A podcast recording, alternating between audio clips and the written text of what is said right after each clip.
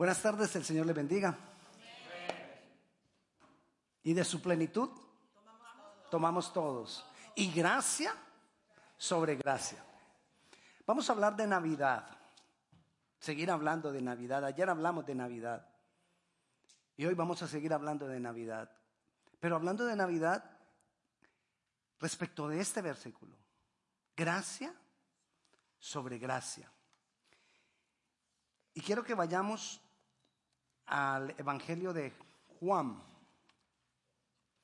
Juan es para mí una de las mejores o tiene una de las mejores explicaciones de la Navidad.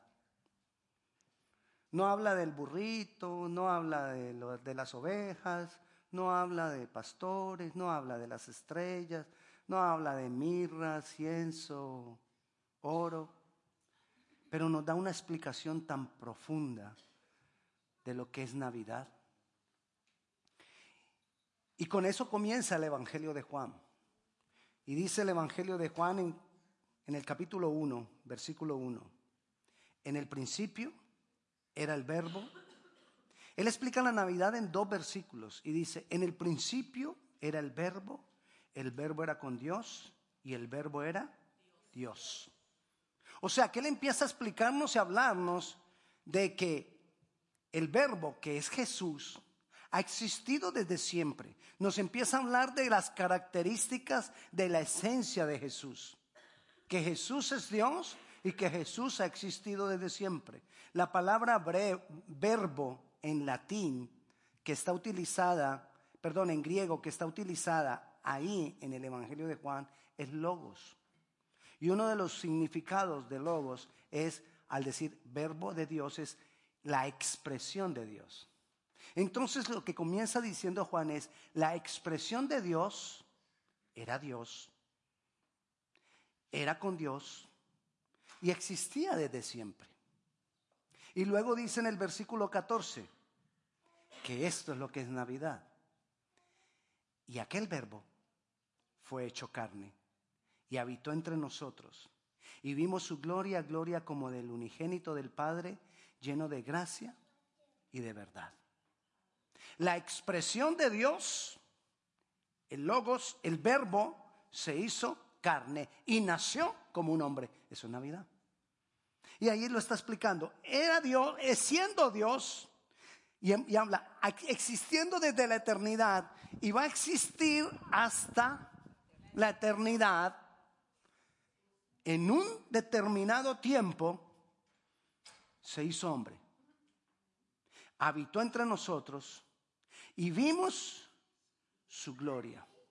Es decir, vimos un hombre que tenía la esencia de Dios, la sustancia de Dios. Ese hombre, si nosotros miramos el cuerpo de ese hombre, Jesús, en su cuerpo, en su carne, totalmente idéntico a nosotros. ¿Por qué idéntico a nosotros? ¿Tenía las mismas debilidades que nosotros? ¿Podría ser tentado de la, y fue tentado de las mismas formas que nosotros somos tentados? ¿Sujeto a las mismas pasiones que nosotros somos sujetos? Es decir, si usted ve un objeto con características de árbol, ¿ese objeto qué es? Árbol. O sea que si Jesús tiene características, todas las características de un hombre que es hombre. O sea que Jesús era 100% hombre. Pero dice, y vimos su gloria. ¿Qué gloria? La gloria de Dios. La palabra gloria representa grandeza de Dios, poder de Dios, plenitud de Dios, majestad de Dios, esplendor de Dios, santidad de Dios, todas las características de Dios. O sea que en ese hombre había características de Dios. Y si tiene características de Dios, ese hombre era Dios. O sea que él era 100% hombre, 100% Dios. Y esa es una de las cosas más fundamentales que debemos creer los cristianos. Porque eso es Navidad. Dios se hizo hombre. Dios hizo visible su expresión. Dios se hizo visible para que nosotros lo viéramos. Porque dice el versículo 18, de ahí mismo de Juan 1, a Dios nadie, ¿qué? Le vio jamás. Nadie ha podido ver a Dios sino a través de Jesús. Y dice, a Dios nadie le vio jamás. El unigénito, la palabra unigénito, es el único hijo. Hijo, hijo, con la misma esencia, con la misma genética de Dios, solo Jesús. Nosotros somos hijos por adopción, pero hijo único de Dios, el unigénito Jesús. Y entonces dice, a Dios nadie le vio jamás. El unigénito, hijo de Dios, que está en el seno del Padre, Él le ha dado a conocer. Conocemos a Dios única y exclusivamente a través de Jesús. Eso es Navidad. ¿Navidad qué es? Navidad es que Dios se hizo carne en un hombre. Eso es Navidad. Volviendo al versículo 1, dice entonces, en el principio era el verbo, que dice, en el principio, es decir, ¿con quién comenzó todo? Con Jesús. ¿Dónde comienza todo? En Jesús. Todo sigue hoy en día comenzando en Jesús. ¿Tú quieres comenzar una nueva vida? Necesito comenzar con todo comienza en tu vida igualmente con Jesús. Que Jesús se encarne en nosotros. Y para que Jesús se encarne en nosotros, ¿qué tengo que hacer yo con Jesús? Yo soy lo que como. Y le doy un ejemplo. Si yo me volviera, no tengo nada en... Voy a dar un ejemplo, pero no la tome personal. Pero si yo me volviera vegetariano, empiezo a tomar como la forma de... No, no, no. Eso lo injusto. La forma de vegetarianos. Sí, son delgados, tin. Una vez yo vi un programa, esos programas donde muestran las personas que son demasiado, demasiado obesas, que son de 400, 500 libras. Uno de esos muchachos, era un muchacho de 18 años, como de 525 libras de peso. Y no comía sino hamburguesas. ¿Qué pasaba con ese muchacho? ¿Qué era él? Lo que comía. Sí, de verdad. Es decir, él se llenaba de hamburguesas, de hamburguesas. Claro, tenía que ponerse pesadísimo. Entonces yo soy lo que como. Si yo quiero que Jesús se encarne en mí, ¿qué tengo que comer? Jesús. Necesitas comer de Jesús. Y ahí comienza todo de nuevo en mí. Porque comer es llenarme. Yo necesito llenarme de Jesús. Yo necesito comer más a Jesús. Ahí comienza la solución para todas las cosas que yo necesito. Mira, yo puedo sentir la unción de Dios. Yo puedo sentir la presencia de Dios. Pero si yo no me he alimentado de Jesús, si Jesús primero no se encarna en mí, esa unción, o es religión o es emoción, pero no es unción. Porque todo comienza con Jesús. En el principio, todo comienza con Jesús. Juan capítulo 6, versículo 35, nos dice que Jesús les dijo, yo soy el pan de vida. ¿Y qué más dijo? El que a mí viene nunca tendrá hambre y el que en mí cree nunca tendrá. Y, y el pan quita la sed. O sea que Él es el agua de vida. Y la palabra lo dice. Él es el pan de vida, Él es el agua de vida, Él es aliento de vida, Él es la vida en sí. Y cuando yo me estoy alimentando más y más de Él, entonces ese aliento de vida, ese pan de vida, esa agua de vida, lo que encarna en mí es la vida de Jesús. Y eso es Navidad. Cuando yo digo que Él es el pan de vida, el agua de vida y el aliento de vida, estoy diciendo, y era lo que Él nos decía a nosotros, lo que nos está diciendo es, yo soy todo lo que tú necesitas para vivir. Porque si tú tienes pan, agua y aliento, ya lo tienes todo. Yo soy todo lo que tú necesitas para vivir. Y ahí comienza todo. Entendiendo que eso es Navidad y entendiendo que yo que Jesús es todo lo que yo necesito para vivir, ahí comienza el cambio de mi vida. Ahí comienza mi vida a ser transformada. Ese es el principio de todas las cosas. Dios lo ha prometido y Dios lo cumple. Yo quiero que miremos un caso y un ejemplo. El caso de Elías, o el ejemplo de Elías. Mientras vamos mirando en, Primera de Reyes, capítulo 19, yo le voy a ir explicando, poniéndolo en la situación de la historia. Elías, un profeta de Dios, llamado a, ser profeta en una época muy difícil, donde había una gran adoración a Baal, al diablo, a Satanás, en medio de Israel. Y ahí es levantado Elías. Elías se enfrenta a los profetas de Baal y una vez en el Monte Carmelo, en uno de esos enfrentamientos, él solito se enfrenta con 450 profetas de Baal.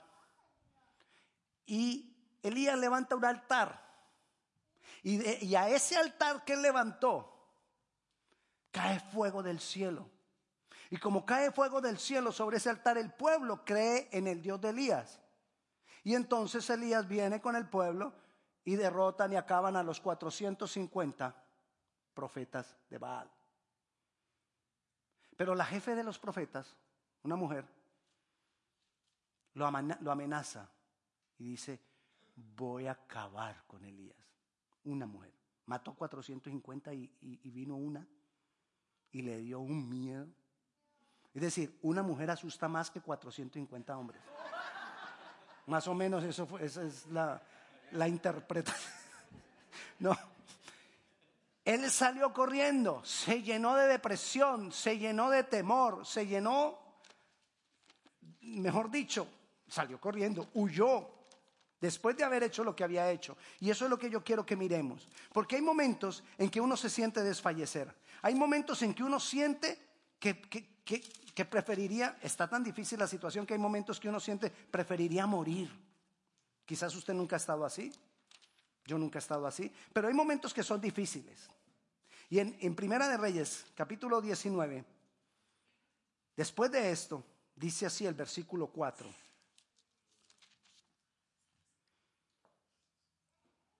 Y él se fue por el desierto un día de camino. Estaba huyendo, corriendo. Y vino y se sentó debajo de un enebro. Y deseando morirse, dijo, basta ya oh Jehová, quítame la vida, pues no soy mejor que mis padres. Y echándose debajo del enebro se quedó dormido. Y aquí que luego un ángel le tocó y le dijo, levántate y come. Necesitaba él alimentarse de algo. Levántate y come. Pero ¿qué era esa comida? Entonces él miró y aquí en su cabecera una torta cocida sobre las ascuas y una vasija de agua, y comió y bebió y volvió a dormirse. ¿Qué comió? Pan y agua. Pan de vida y agua de vida, porque es lo que nos va a dar el aliento de vida. Come, le dijo. Come pan, toma agua. Pero después, mire, y volviendo el ángel, versículo 7 de Jehová, la segunda vez le tocó diciendo, levántate y come. Es decir, come otra vez. Necesitas comer más. Necesitas comer más. ¿Por qué? Porque arduo camino, porque largo camino te resta. Nosotros necesitamos comer de Jesús. Nosotros necesitamos, porque al comer yo de Jesús, Él se encarna en mí. Recuerde, yo soy lo que como. Y si yo como de Jesús, Jesús se encarna en mí. Navidad. Y cuando Jesús se encarna en mí y yo como más y como más, que puedo decir, estoy full, estoy lleno. Eso es lo que me va a mí a levantar. Eso es lo que va a venir a mí a darme fuerza. Come, come otra vez, porque largo camino te resta. Si usted tiene niños pequeños, coma. Pero si sus niños ya están grandes, coma más. Porque cuando los niños son pequeños hay problemas pequeños. Pero cuando los niños son grandes, los problemas son grandes. Y si usted no tiene ni niños pequeños, ni tienen, y ya los niños son muy grandes, coma. Porque va a tener nietos. Y si usted no le preocupan ni los nietos, ni los hijos, ni nada de eso, coma porque largo camino le resta. Toda la vida que nos queda. Necesitamos comer y comer y comer. ¿Qué pasa después de que yo como? Veamos el versículo 11. Recuerde que él estaba ahí malo, triste, deseando morirse. Y en el versículo 11 él le dijo, sal fuera y ponte en el monte delante de Jehová. Y aquí que Jehová que pasaba. Y un gran y poderoso viento que rompía los montes y quebraba las peñas delante de Jehová, pero Jehová no estaba en el viento. ¿Qué vino? Un, ventarrón de esos peores de los de otoño de acá. Y tras el viento un terremoto. Pero Jehová no estaba en el terremoto. Cuando tú comes de Jesús, tú vas a identificar cuándo lo que está ocurriendo es de Dios y cuándo no es de Dios. Y si viene un gran viento, puede representar una unción grandota, pero si tú estás lleno de Jesús, tú sabes si es verdadera unción, si es religión o si es emoción. Ay, no, y si, si tiembla, usted imagina que nosotros estemos aquí orando y alabando y esto tiembla. Cualquiera diría, uh, qué unción. Pero si estamos llenos de Jesús, vamos a saber si eso es unción o no es unción. Amén. Pero además de eso, mire lo que dice el versículo 12. Y tras el terremoto, un fuego. ¿Usted se imagina que nosotros estemos aquí orando y se sienta ese fuego? ¿Usted ha sentido el fuego? Bueno, dice ahí, pero Jehová no estaba en el fuego. O sea, cuando yo he comido voy a saber si es Dios o si no es Dios. Y tras el fuego, un silbido apacible. Haga así. Eso. Para que se acuerde, para que no se le olvide. A ver, yo veo. Ok.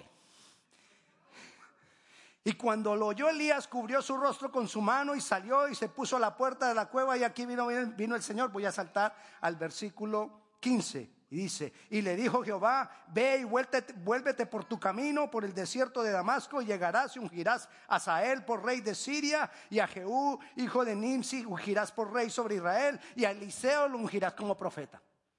Le dijo todo lo que tenía que hacer, le dio de la dirección.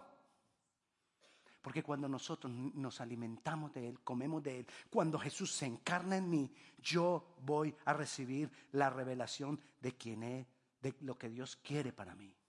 Yo voy a saber si es la unción del Espíritu Santo. ¿Quieres dirección de Dios? Come. Y come otra vez, como le dijo Elías. ¿Quieres conocer más de Dios? Come. ¿Quieres que Dios te levante? Come y come más.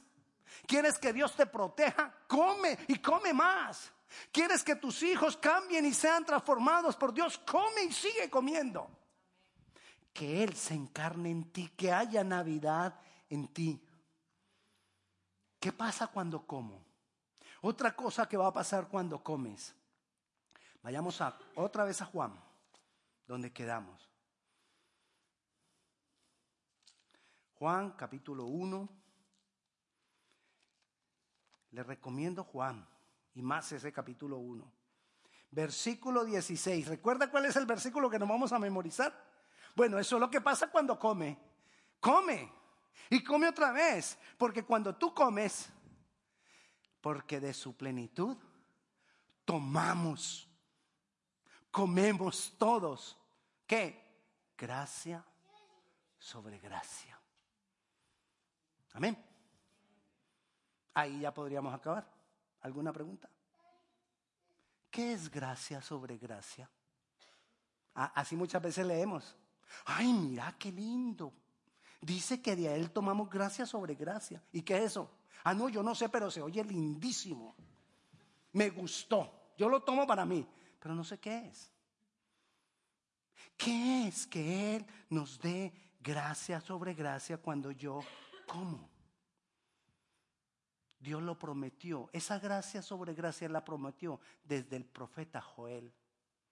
Y vayamos al profeta Joel para ver qué es lo que él prometió. Joel capítulo 2, versículo 18. Y Jehová, solícito por su tierra, perdonará a su pueblo. ¿Qué, qué ha prometido Dios? Traer perdón. ¿A través de quién vino el perdón para nosotros? A través de Jesús. ¿Qué es lo que yo tengo que comer? Jesús. Versículo, vamos a seguir leyendo el 19.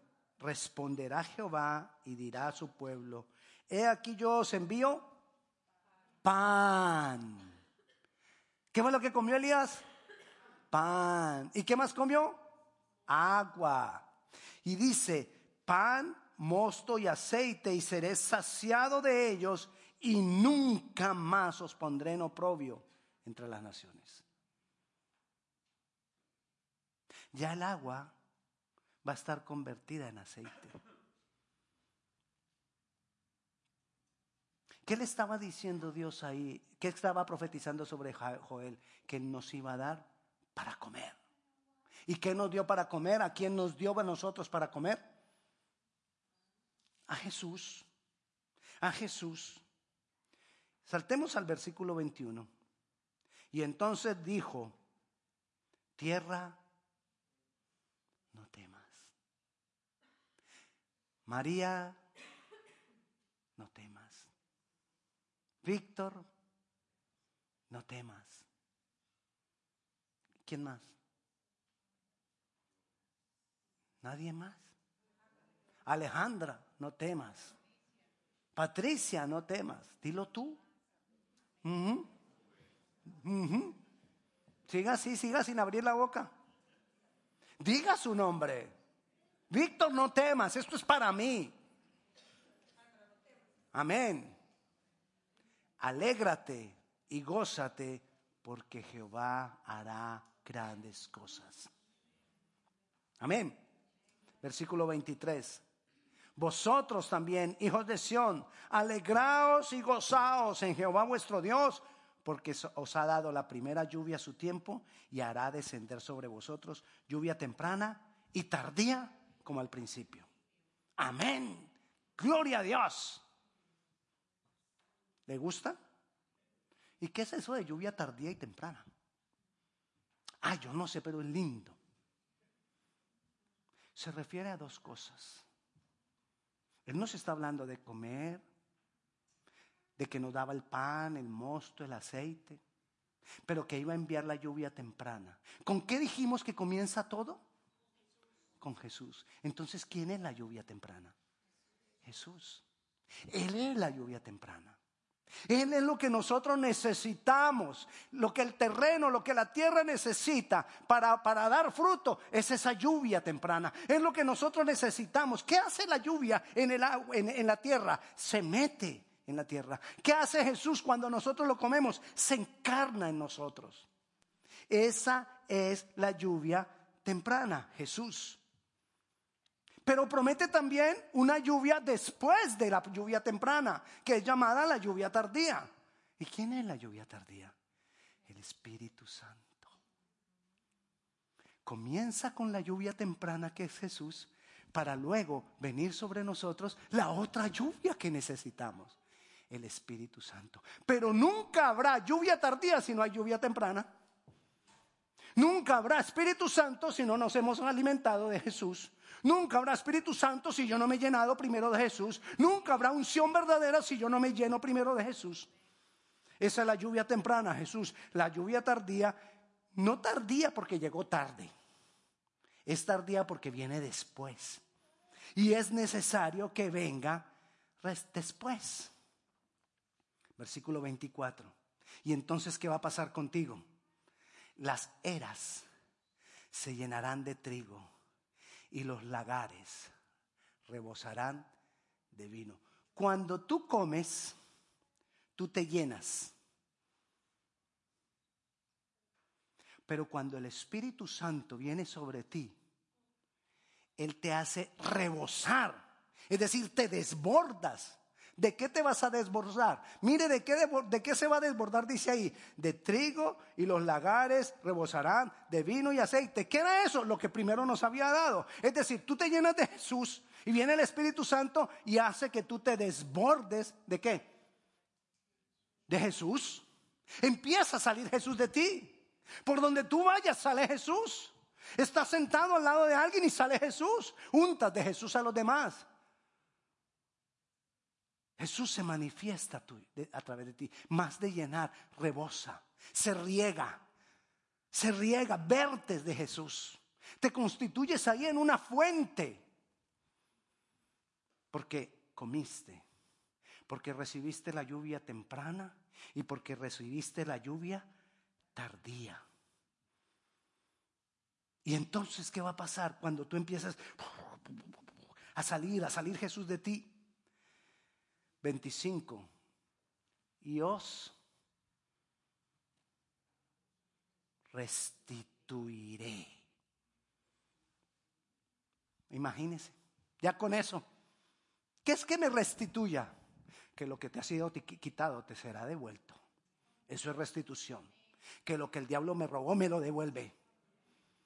¿Y sabe qué dice Levíticos? Una de las leyes en Levíticos que pusieron los sacerdotes por orden de Dios es que cuando el ladrón sea sorprendido, cuando se robó algo, tiene que devolver siete veces lo que se robó. ¿Tú verás qué haces con eso? Yo lo... Ok. A mí me va a restituir. Pero no porque, ay, el pastor lo dijo y entonces ya. Y me voy. ¿Y todo lo demás? Come. Y come otra vez.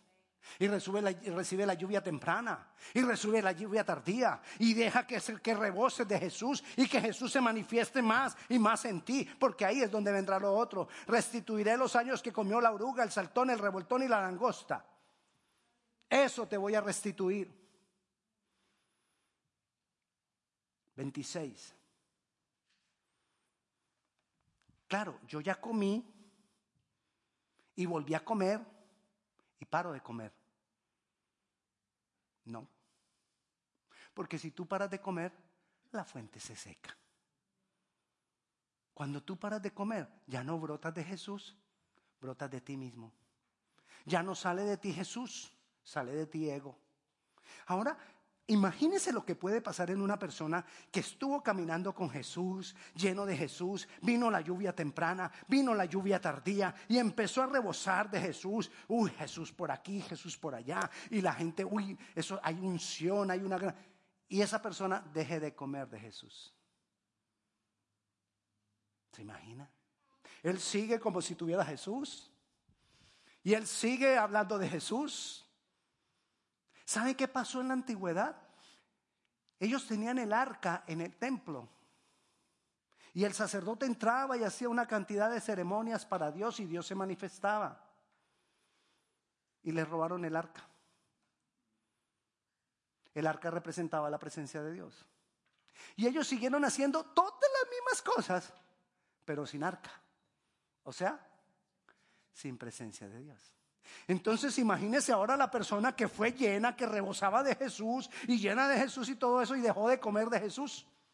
Va a seguir haciendo lo mismo, pero sin Jesús. Navidad no puede parar. Navidad no puede ser cada 24 o 25 de diciembre. Navidad no puede ser cada año. ¿Qué dice ahí? ¿Con qué comienza el versículo 26? Después de que vimos que llegó la lluvia temprana y tardía,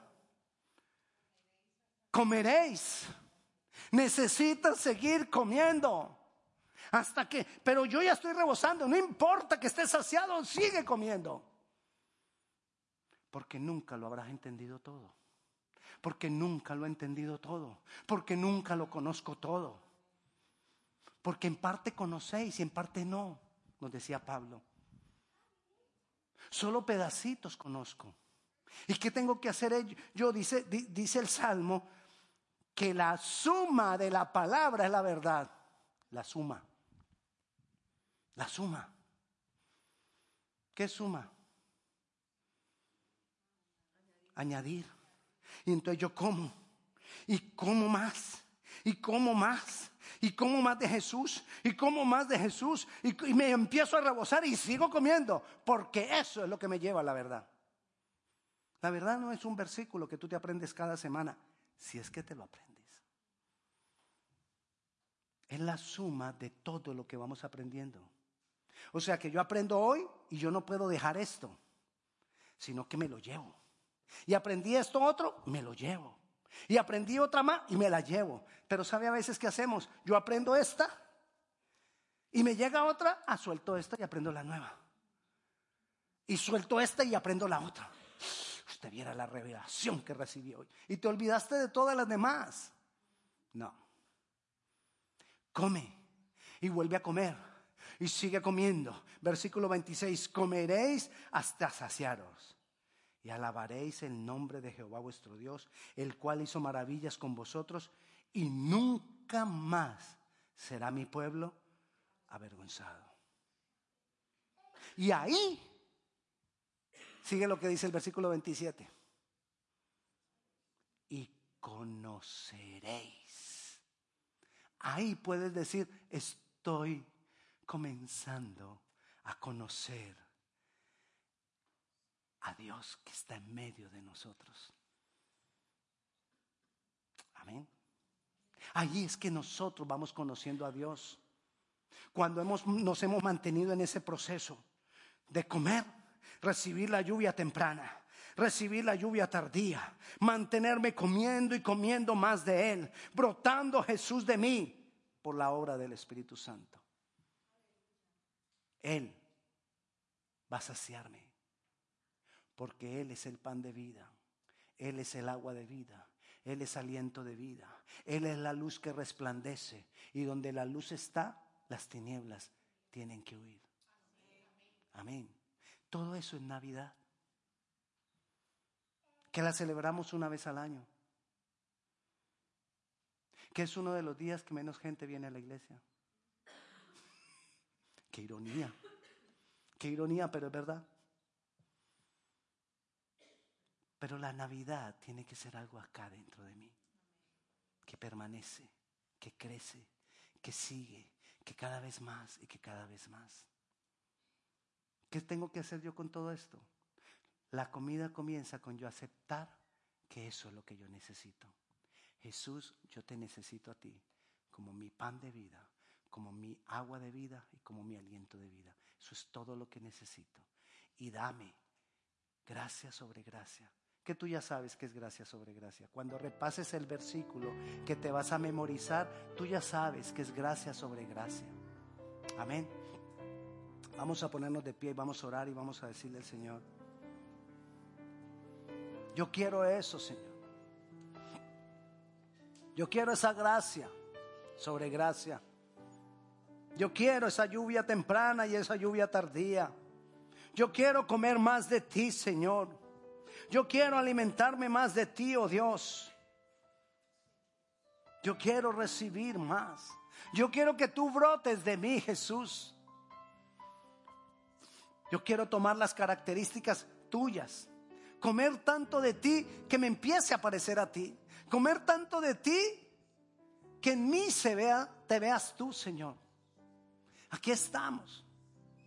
Y venimos a decirte, yo te necesito, Dios. Yo necesito, yo te acepto como el agua, como el pan de vida, Yo te acepto como el agua de vida. Yo te acepto como el aliento de vida. Tú eres la luz que yo necesito. Aquí estoy. Porque yo quiero que eso se encarne en mí. Yo quiero esa Navidad. Tú encarnado en mí. Tú manifestado en mí. Yo tomando la forma de ti. Las características de ti. Yo te alabo, Señor. Yo te bendigo. Yo te doy gloria. Yo te doy honra. Y yo te doy gracias por tu palabra. Señor, ministranos. Ministranos, Padre Celestial, para que este año que vendrá verdaderamente comamos. Y comamos más. Y volvamos a comer hasta saciarnos de ti, Señor. A ti sea la gloria y la honra. Señor, te damos muchas gracias. Te damos muchas gracias por todo lo que tú viniste a hacer. Te damos gracias por la Navidad, porque tú te encarnaste en nosotros. Pero que Navidad sea real en nosotros. Te damos gracias, Señor. Y te bendecimos. Y te damos gloria. Y te damos honra en el nombre de Jesús. Recibe gloria, Jesús. Recibe honra, Jesús. Yo declaro esta palabra sobre vosotros. Yo declaro esta palabra sobre cada uno de ustedes. Gracias Señor. Gracias Dios. Bendito eres Dios. Tierra no temas, alégrate y gózate porque Jehová hará grandes cosas. Vosotros también, hijos de Sión, alegraos y gozaos en Jehová vuestro Dios, porque os ha dado la primera lluvia a su tiempo, y hará descender sobre vosotros lluvia temprana y tardía como al principio. Las eras se llenarán de trigo y los lagares rebosarán de vino y aceite. Y os restituiré los años que comió la oruga, el saltón, el revoltón y la langosta, ese gran ejército que vino contra vosotros. Y comeréis hasta saciaros y alabaréis el nombre de Jehová vuestro Dios, el cual hizo maravillas con vosotros y nunca más serás avergonzado. Y conoceréis que en medio de Israel estoy yo y que soy Jehová vuestro Dios y no hay otro, y mi pueblo nunca más será avergonzado. Y después de esto derramaré mi espíritu sobre toda carne y profetizarán vuestros hijos y vuestras hijas. Vuestros ancianos soñarán sueños y vuestros jóvenes verán visiones. Y también sobre los siervos y sobre las siervas derramaré mi espíritu en aquellos días. Recibe, recibe esa lluvia temprana, recibe esa lluvia tardía y dale gloria al Señor. No dejes de comer, solo come no temas, no temas. Él es el que te sostiene. Él es todo lo que tú necesitas. En el nombre de Jesús. Amén.